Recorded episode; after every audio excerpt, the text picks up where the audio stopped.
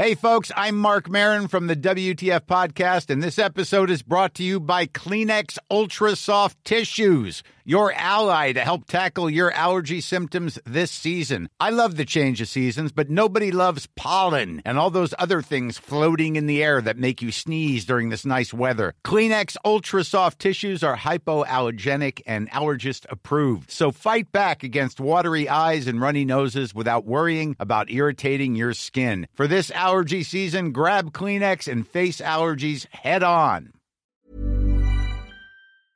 Bonjour, c'est Zoé de Louis.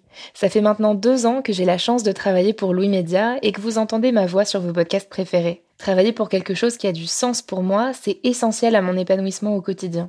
Et vous, comment se passe votre relation au travail? C'est plutôt épanouissant et enthousiasmant ou plutôt boule au ventre et des motivations? Si vous êtes dans le deuxième cas et que vous comptez chaque semaine le nombre de jours qui vous séparent du week-end ou des prochaines vacances, je vous recommande plus que jamais le parcours Chance, partenaire d'émotion. Chance est une communauté d'entraide professionnelle pour aider chacun et chacune à trouver sa place dans le monde du travail. La communauté Chance a une méthode unique qui a fait ses preuves. La première étape, c'est celle du bilan de compétences. En trois mois seulement, vous allez pouvoir redéfinir vos objectifs pro et renouer avec ce qui vous anime vraiment, avec l'aide d'un coach professionnel qui vous sera dédié. La deuxième étape, c'est celle du passage à l'action. Une fois votre projet défini, toute la communauté Chance sera à vos côtés pour donner vie à votre projet. Un collectif hyper engagé, prêt à vous épauler et à vous ouvrir son réseau. Si ce message résonne en vous, je vous invite à vous rendre directement sur le site chance.co pour faire le point gratuitement avec un conseiller et changer ce qui ne va pas ou plus dans votre vie pro. Bonne écoute Il y a un livre de, Marie Ndiaye qui s'appelle La Chef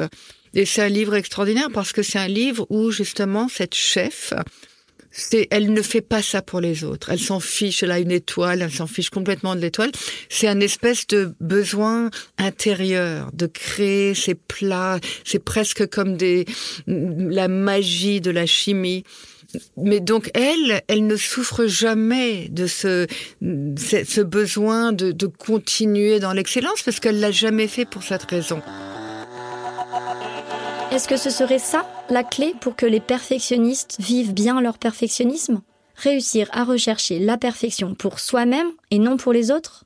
Mais comment on fait quand on est dans un système où la surenchère, où la compétition est sans arrêt valorisée?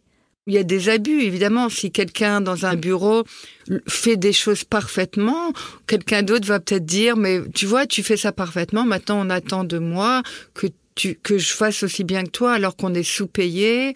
Donc l'idée de l'excellence euh, minuscule peut être aussi dangereuse. Hein. L'idée que moi, je j'ai des heures de bureau tout le temps parce que j'ai envie de parler à mes étudiantes et mes étudiants. J'ai des j'ai des collègues ça les énerve. Tu vois, maintenant euh, la doyenne, elle nous dit bah, il faut faire comme Marina. Et, donc c'est très, moi je crois qu'il faut faire ça de manière très discrète. Il faut que le perfectionnisme soit jamais tape dans l'œil. Il faut que ça soit quelque chose pour vous et qui peut-être rend votre métier plus digne, mais que ça ne devienne pas une surenchère en même temps. La philosophe regrette qu'aujourd'hui, le terme assez bien soit entendu comme pas assez bien.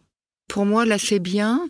Je mets ça avec un tiret. Même, même si en français, il n'y a pas de tiret, j'aime que ce soit assez et bien. C'est-à-dire qu'il y a une pause entre l'assez et le bien. Et pour moi, c'est justement cette pause, elle nous permet de nous demander qu'est-ce que c'est assez, qu'est-ce que c'est trop? Et moi, je pense que le trop, c'est ça le danger. Et que de vouloir une maison qui est encore plus grande, d'avoir, euh, euh, de, de, gagner encore plus d'argent quand on est, euh, on travaille chez Apple.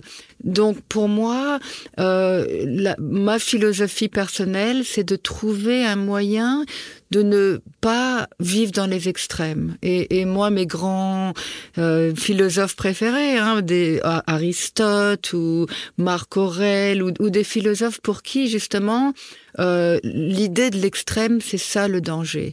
Et là, c'est bien. C'est ni euh, mal ni trop bien, mais c'est un milieu qui est en fait un milieu pas passif, pas rassurant, c'est difficile d'être comblé dans la c'est bien. Et, et, moi, ma recherche à moi, c'est pas d'être satisfait comme une vache qui dans le, le pré toute sa vie, mais de, de s'interroger toujours pourquoi est-ce qu'on veut quelque chose d'autre, puisque cette autre chose, elle risque aussi de vous rendre malheureux à un moment et on s'arrête quand exactement? Il y a un terme qui illustre bien notre ambivalence vis-à-vis de l'assez bien et notre difficulté à nous arrêter, c'est la médiocrité. Le problème avec le mot médiocrité, que ce soit en anglais ou en français, euh, les connotations sont, sont négatives. Hein. Donc c'est pour ça que moi j'ai trouvé un autre mot, hein, bien ou le, le good enough. C'est le good enough. Moi j'aurais voulu garder ce titre en français parce que ça dit tout le good enough. Il y a le mot good dedans. Alors que médiocrité, hein, pour les anciens, il n'y avait pas cette connotation. C'était euh, en fait c'était l'art de la médiocrité parce que c'était le moment où vous comprenez que ce sont les extrêmes qui sont dangereux.